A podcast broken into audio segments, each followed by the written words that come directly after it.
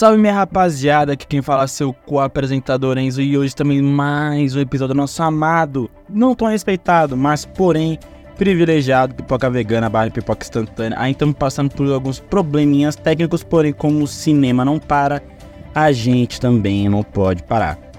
Antes de mais nada, eu gostaria que você nos seguisse nas redes sociais, estamos disponíveis tanto no Twitter, Thread, Instagram e TikTok.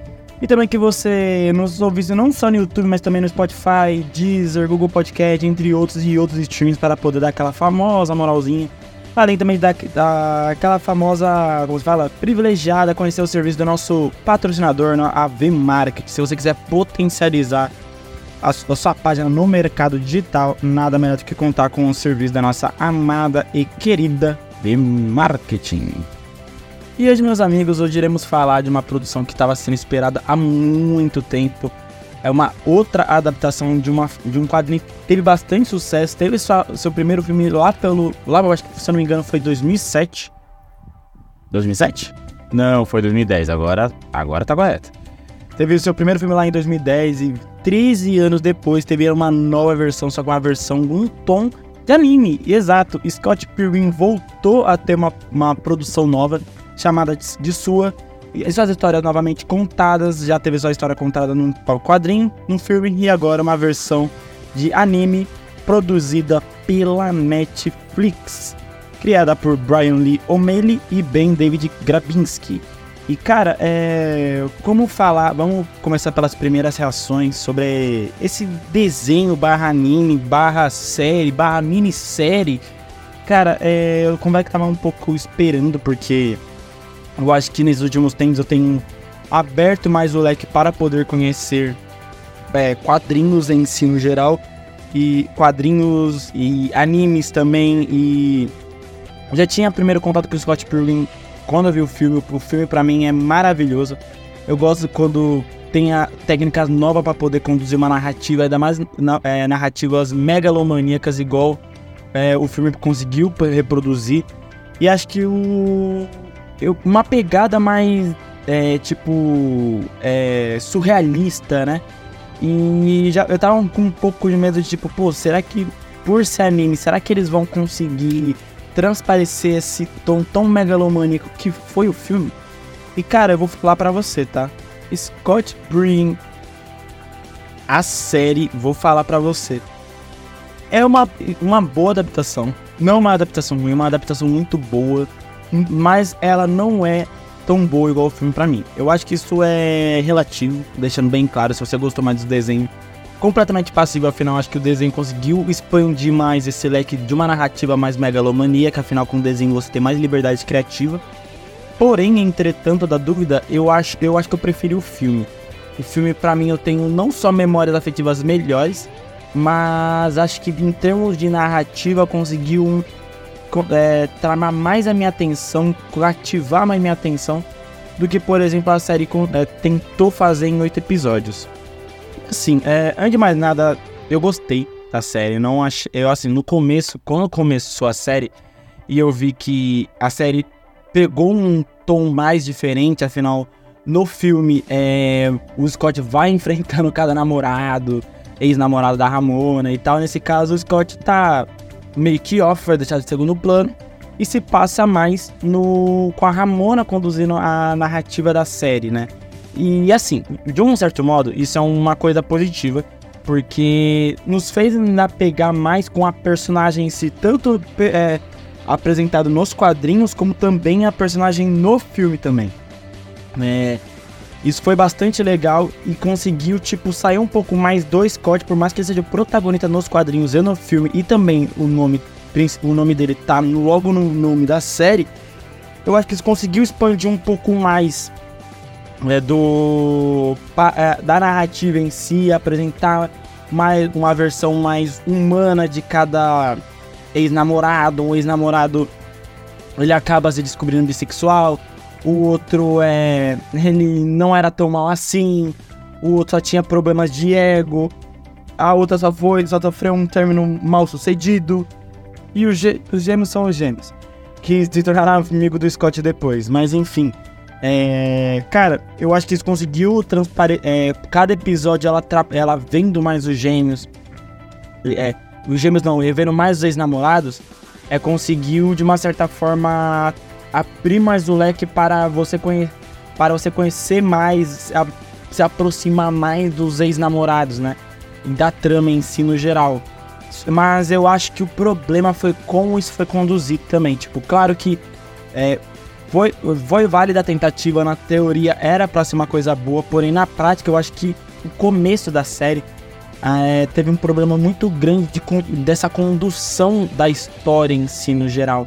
Tipo, de contar a história, de poder, tipo, atrair um pouco mais a atenção do espectador com a história que estava sendo contada. Se era algo muito besta, se era algo muito, sei lá, é, é, minima, é, minimalista demais, tá ligado? Eu acho que o problema foi a forma como conduziu cada episódio. Eu acho que até o episódio que o que o Scott voltou, né? Eu acho que teve uns problemas muito assim grandes de, de condução de narrativa que tipo não abriam a margem para os espectadores poderem de uma certa forma falar chega, já deu, não, não dá mais para poder continuar com a série. Isso abre uma margem. Eu, fui, eu vi até o final, claro que uma das minhas principais motivações foi porque eu queria comparar o máximo com, do filme da série, dos quadrinhos.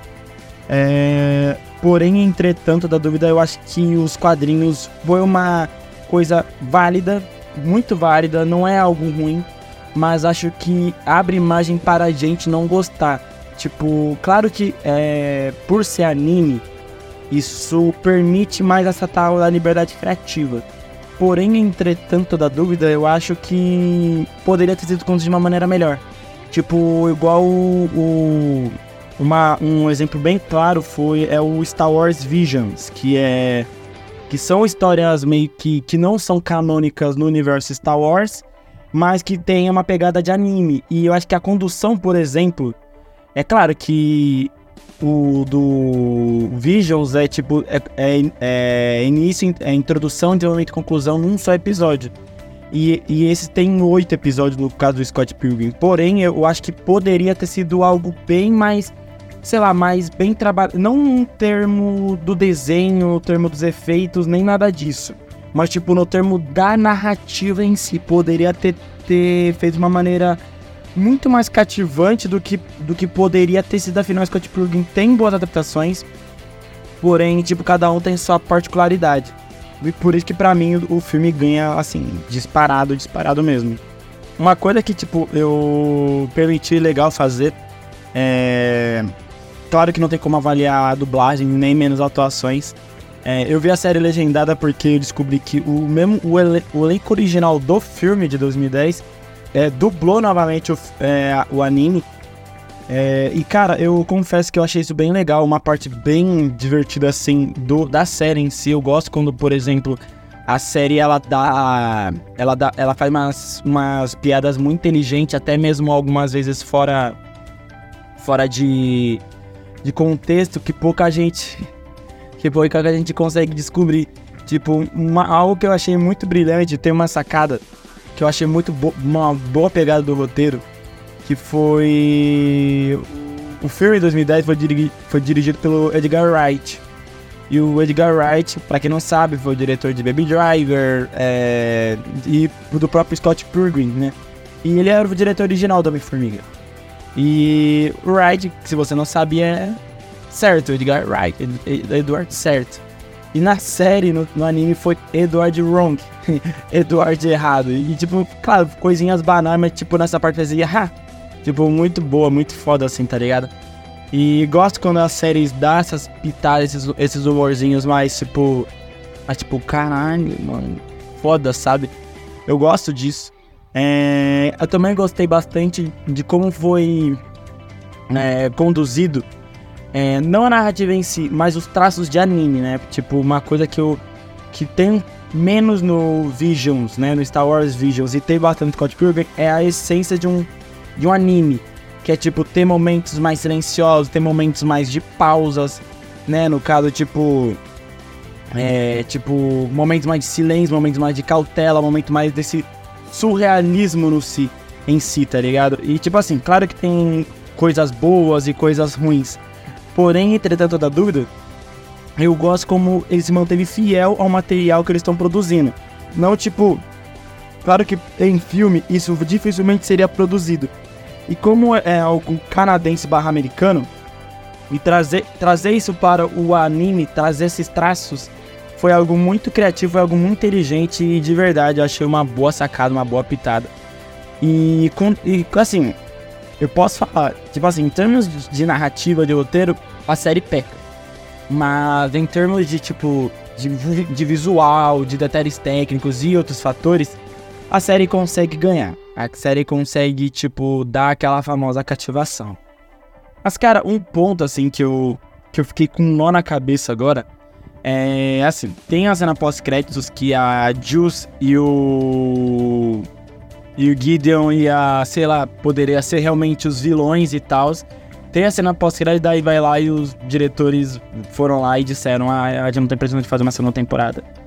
É algo que, tipo, você pensa, hum, é, foda, tipo, é justificável quando eles explicam por que não querem fazer. Porque ele fala, pô, tem tantas séries que são canceladas logo na primeira temporada, eles falaram, ó, tipo, a gente queria colocar um início, meio e fim na série. É, para não correr esse risco, né? Afinal, tem tantas séries aí que são boas e que não salvaram. Ainda mais da Netflix, que tem essa famosa onda de cancelamento. Mas, cara, é. Eu acho que. Eu acho que não. Ainda bem que eles pensaram nesse. Eu, assim, pra mim, se não tivesse aquela cena pós-créditos, eu ia pensar, pô, beleza, super válido ter realmente só a primeira temporada. Mas por ter a cena pós-créditos, você pensa, hum, então. O que será que eles fizeram? Será que eles fizeram um pique um Zack Snyder para.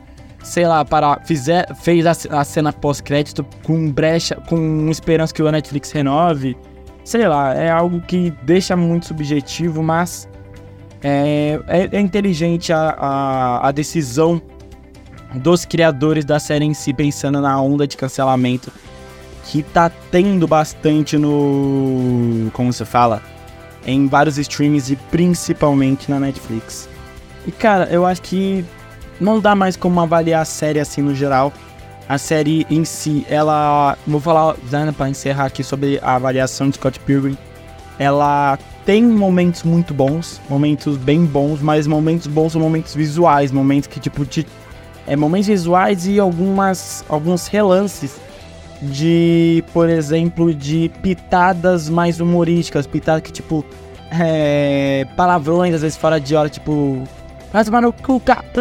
E daí vai lá e no final vai lá e chuta o balde. Quando é pra xingar cuzão, vai lá e já liberou geral ali. É, tem momento, tem relances, tem lampejos brilhantes, mas e, e visuais, tipo, realmente acima da média. Porém, tanto a dúvida, é, Scott Pilgrim, a série, pra mim pelo menos, ela. Eu ainda prefiro o material do filme em si, o filme de 2010.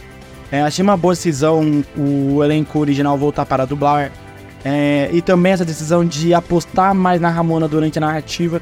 Porém, entretanto, a dúvida pecou em alguns momentos e até muitas vezes é, manter a atenção, manter a cativação para o espectador. Então, Scott Pilgrim, a série, eu vou dar uma nota 7 para a série. E é isso, minha rapaziada. A gente vai ficando por aqui. Eu agradeço muito a audiência de vocês. Se vocês gostaram, pô, dá, dá aquele likezinho, dá aquele, naquela famosa moral. Se você não gostou, fala por que você não gostou. Tipo, se você gostou da série, vai lá e fala, pô, você poderia falar de uma maneira melhor, ou gostei por isso, isso, aquilo. Sem BO, apenas uma discussão normalzinha, sem violência, sem hate na internet, afinal, isso não te leva a lugar nenhum. Mas vamos ficando por aqui. Agradeço muito a audiência de vocês. Nos siga não só no YouTube, mas também no Spotify, Deezer, Google Podcast, entre outros streams. Também que você nos siga nas redes sociais, novamente disponível no Twitter, Thread, TikTok e Instagram. E que você desse aquela famosa moralzinha para a nossa amada V-Market. Se você quiser potencializar sua marca no mercado digital, nada melhor do que contar com a V-Market. É isso, agradeço a sua audiência, a próxima e tchau!